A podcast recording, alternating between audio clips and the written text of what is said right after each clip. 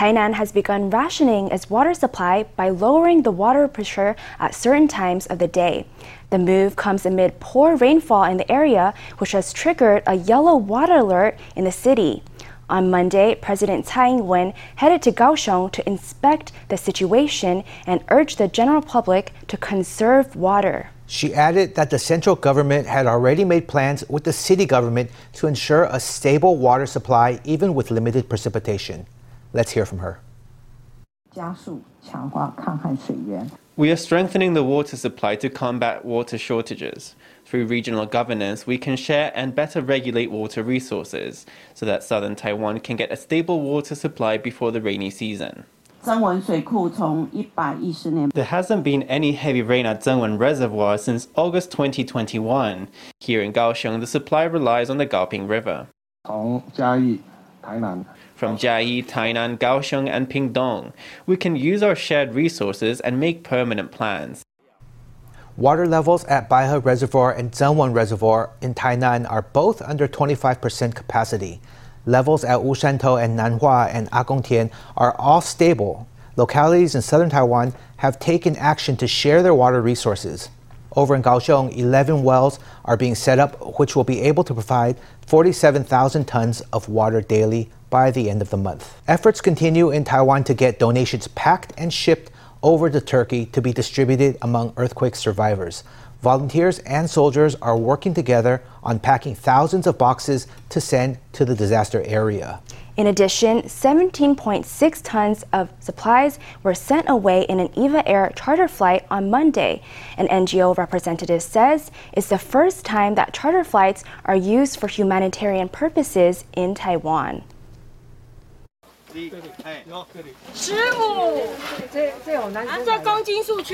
Volunteers go through the boxes, weighing them and piling them up. They are all filled with donations bound for Turkey. Soldiers then wrap up the boxes and load them onto a truck.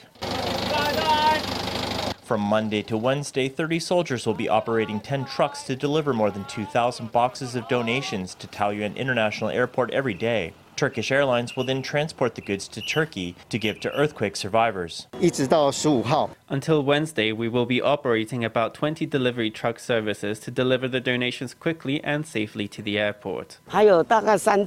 We have about three days worth of goods to pack. Today, the military is helping take them to the warehouses of Turkish Airlines. No more donations are being accepted, but there are still plenty of boxes to pack. From Friday to Sunday, more than 8,000 boxes were processed, and there is still about 9,000 left to sort and transport. Government and private agencies have teamed up to get it all done as fast as possible.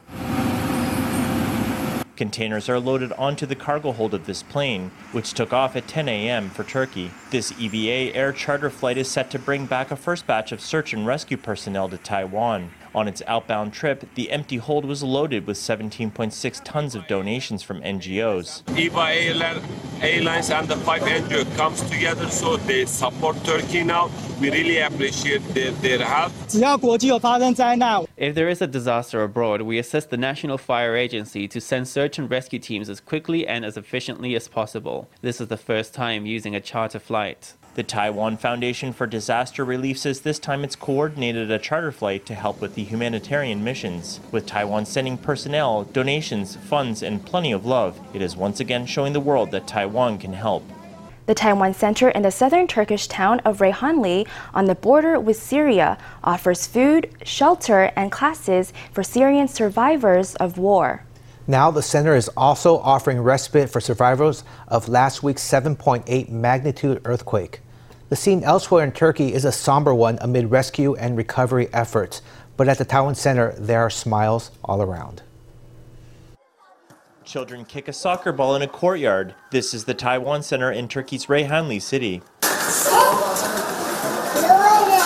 Approached by a reporter from Taiwan, the kids are not the slightest bit shy. They gather around the camera to answer questions. Messi. Ronaldo? Messi. Ronaldo, Ronaldo. Ronaldo. Messi. Messi? Ronaldo, Ronaldo. Asked about their favorite soccer player, they are split into two camps of opinion. The center has served as a source of respite for those fleeing war in Syria. It has also acted as a makeshift community college for Syrian women and a place for Syrian mothers and children to engage in social interaction. The center's walls were built using strong materials that can withstand wars, so its walls are sturdy and stood up to Turkey's recent major earthquake. Therefore, the center has served as a shelter in recent days for earthquake survivors.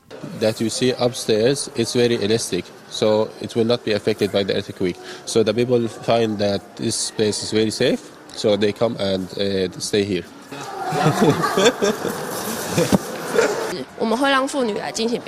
We invite women to come here and study weaving, and the products they weave are sold by weight. For these women, it's a way to support themselves and a way to gain self worth.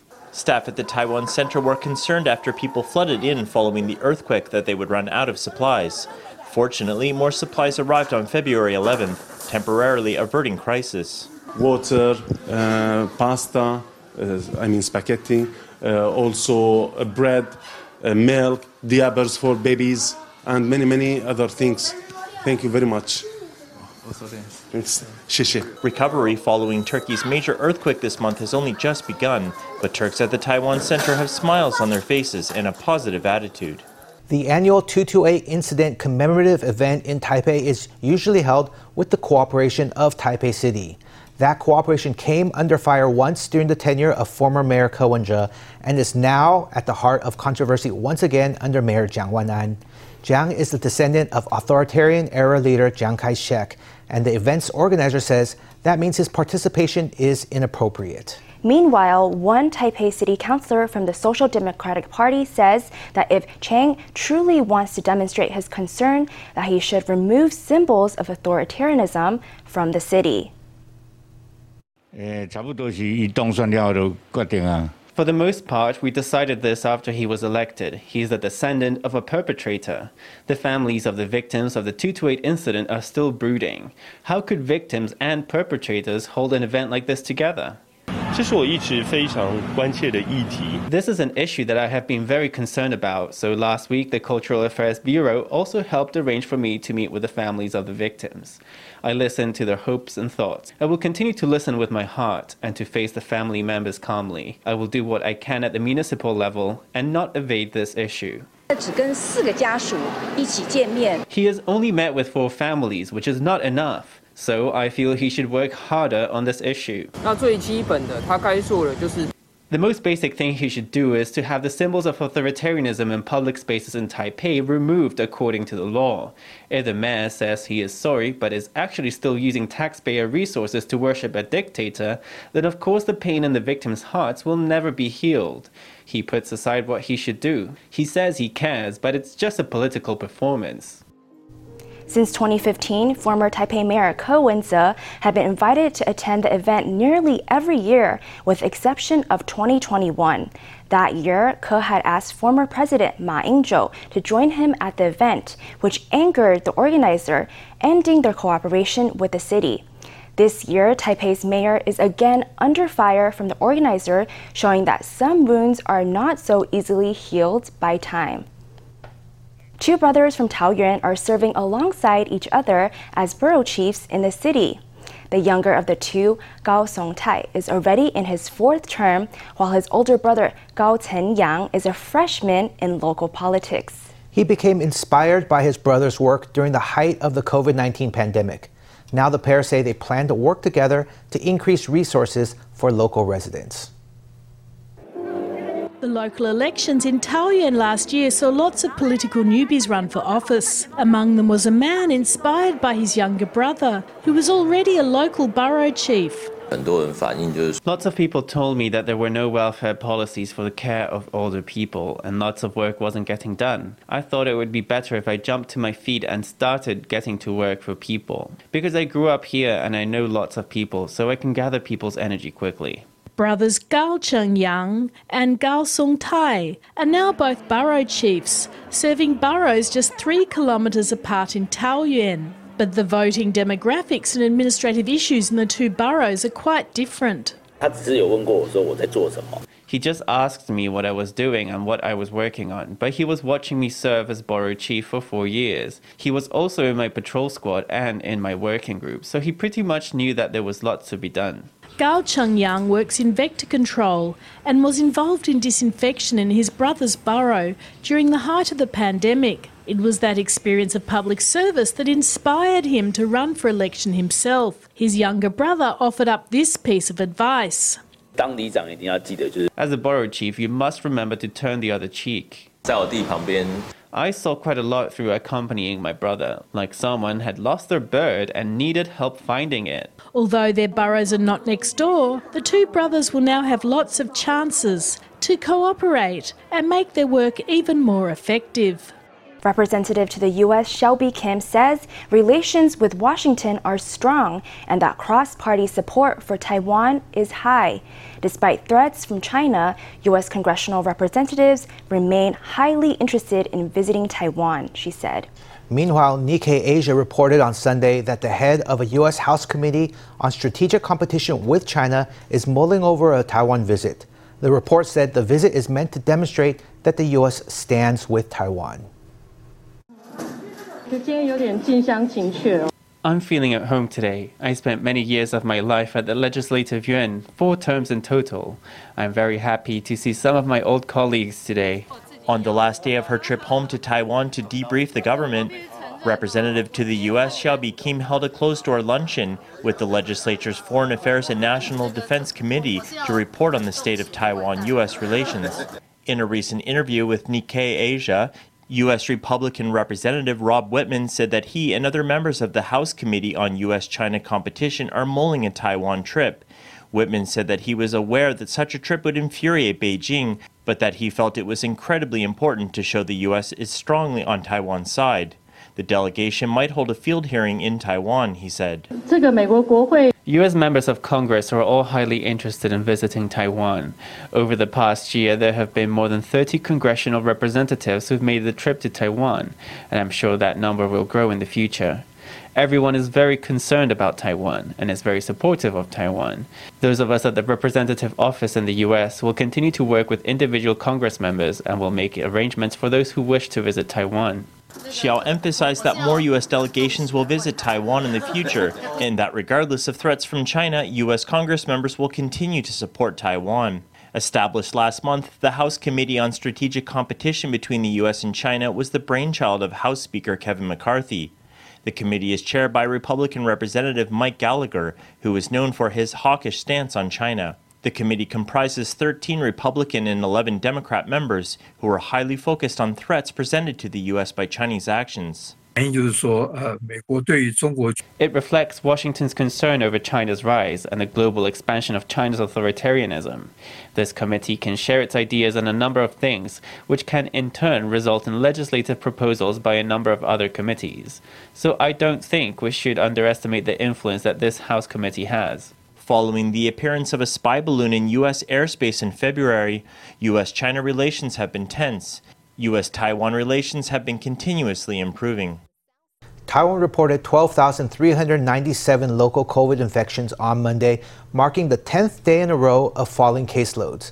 The CECC on Monday said it's considering removing isolation periods for people who catch COVID and experience just mild symptoms. Currently, the rules are that infected people must self isolate for at least five days. The matter has yet to be discussed with a panel of experts.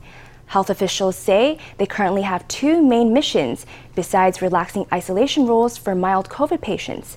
One of them is boosting immunization with next generation vaccines by gathering information and opinions from different localities to come up with a new inoculation plan.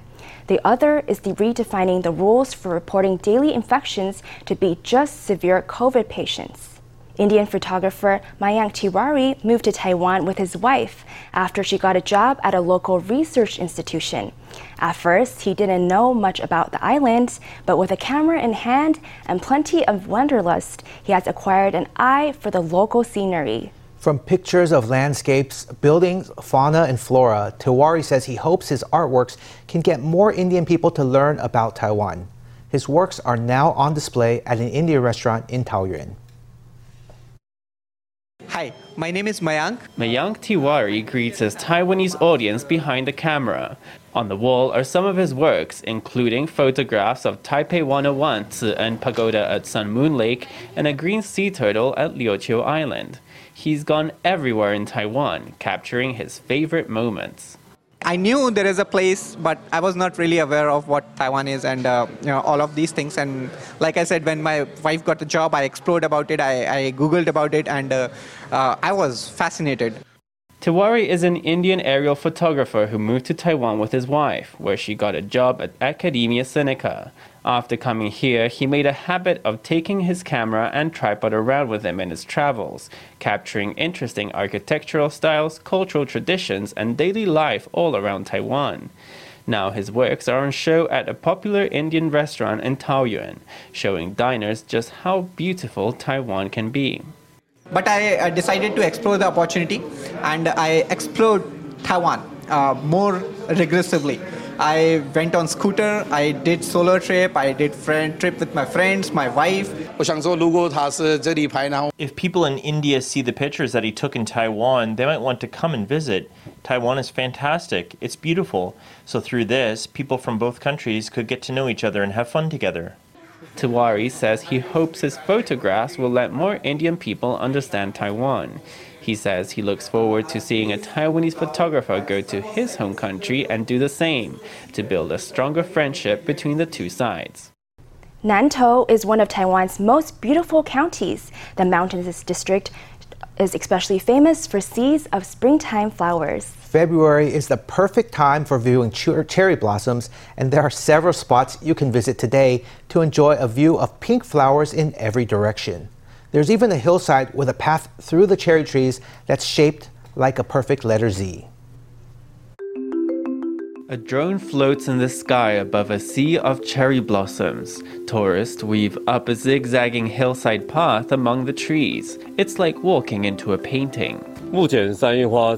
The East Asian cherries are coming to an end right now, but coming up next will be the Yae Sakura, the Chunhan cherry, and the Taiwanese Showa Sakura. This tea plantation covered in cherry trees is located in Nantou Xinyi Township at 1,400 meters above sea level. The trees line the hillside, and the zigzagging cherry viewing pathway is a major attraction. When I first sent a drone up, the path looked like a Z shape. Then lots of internet celebrities came to film here and helped us advertise. Visitors can also visit the viewing platform and look out over a spectacular range of mountains or stroll through the maze of flower lined pathways.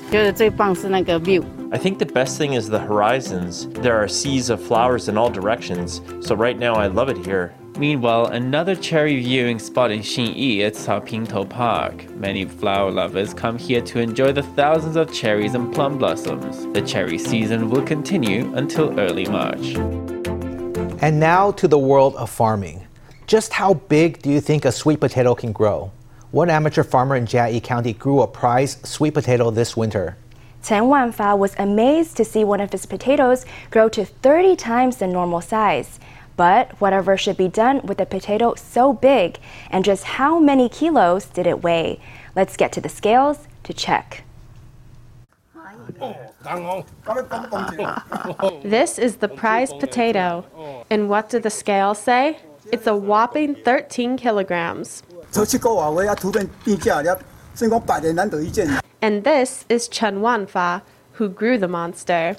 Post retirement, Farming is his hobby. First, he grew Tai Nong number 57 potatoes, and in recent years, he switched to Japanese sweet potatoes. A typical sweet potato weighs just 150 grams, so he was flabbergasted when this mutant started poking through the soil.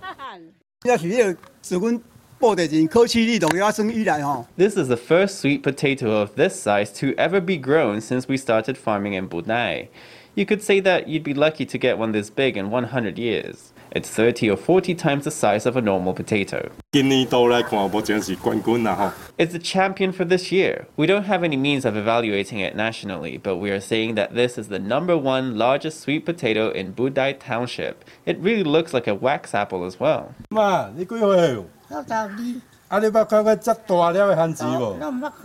Chen's mother was very amused to see such a giant come out of the family's land. And neighbors from around the town agree this is the biggest sweet potato they've ever seen. The only thing is, the crop is not exactly a mega money spinner. What's the best use for a prized potato like this? Chen says it's obvious. They're going to eat it. A glossy purple light extends as far as the eye can see. The dreamy landscape is shining on none other than a field of Manchurian wild rice. The glow is coming from countless LED lights pointed at the emerald fields of rice. Every day, as the sun sets and the street lamps light up, this digital aurora turns on. The main thing Manchurian wild rice needs to grow is red and blue light. So that's why you can see these lights have a slightly purplish colour. Puli's wild rice is famous all across Taiwan. There are 1,600 hectares of it planted here. In order to harvest it continuously year round, farmers relied on ample sunlight and high pressure sodium lamps at night. But light pollution and power costs were serious drawbacks, so they switched to these LED lights to replace traditional sodium lamps. They save a significant amount of power, have lower carbon emissions, and save farmers money. One LED light is equivalent to five or six high pressure sodium lamps. The power costs 13,500 NT. It saves energy and carbon, so it's an excellent project. The energy saving purple LEDs not only help produce Manchurian wild rice all year long, they also provide a romantic evening glow for the Puli Basin.